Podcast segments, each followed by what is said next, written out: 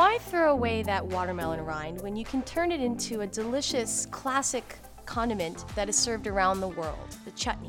Chutney is a cooked vegetable or fruit mixed with spices. In this case, I've taken vinegar, water, sugar, cinnamon, garlic, and ginger, boiled that together. That liquid is going to help preserve the watermelon rind. Added some diced watermelon rind. I've mixed it also with some chili, red Fresno chili in this case some cumin seed, and some caraway seed. The last addition to this chutney is a specialty of North Africa, which is a preserved lemon, and classic herbs from that region, parsley and cilantro, and allowed that to sit and preserve overnight. Use this condiment with proteins of any sort, on its own, with fruit or other vegetables, and enjoy. This recipe and the others in this series are available at ciaprochef.com slash watermelon.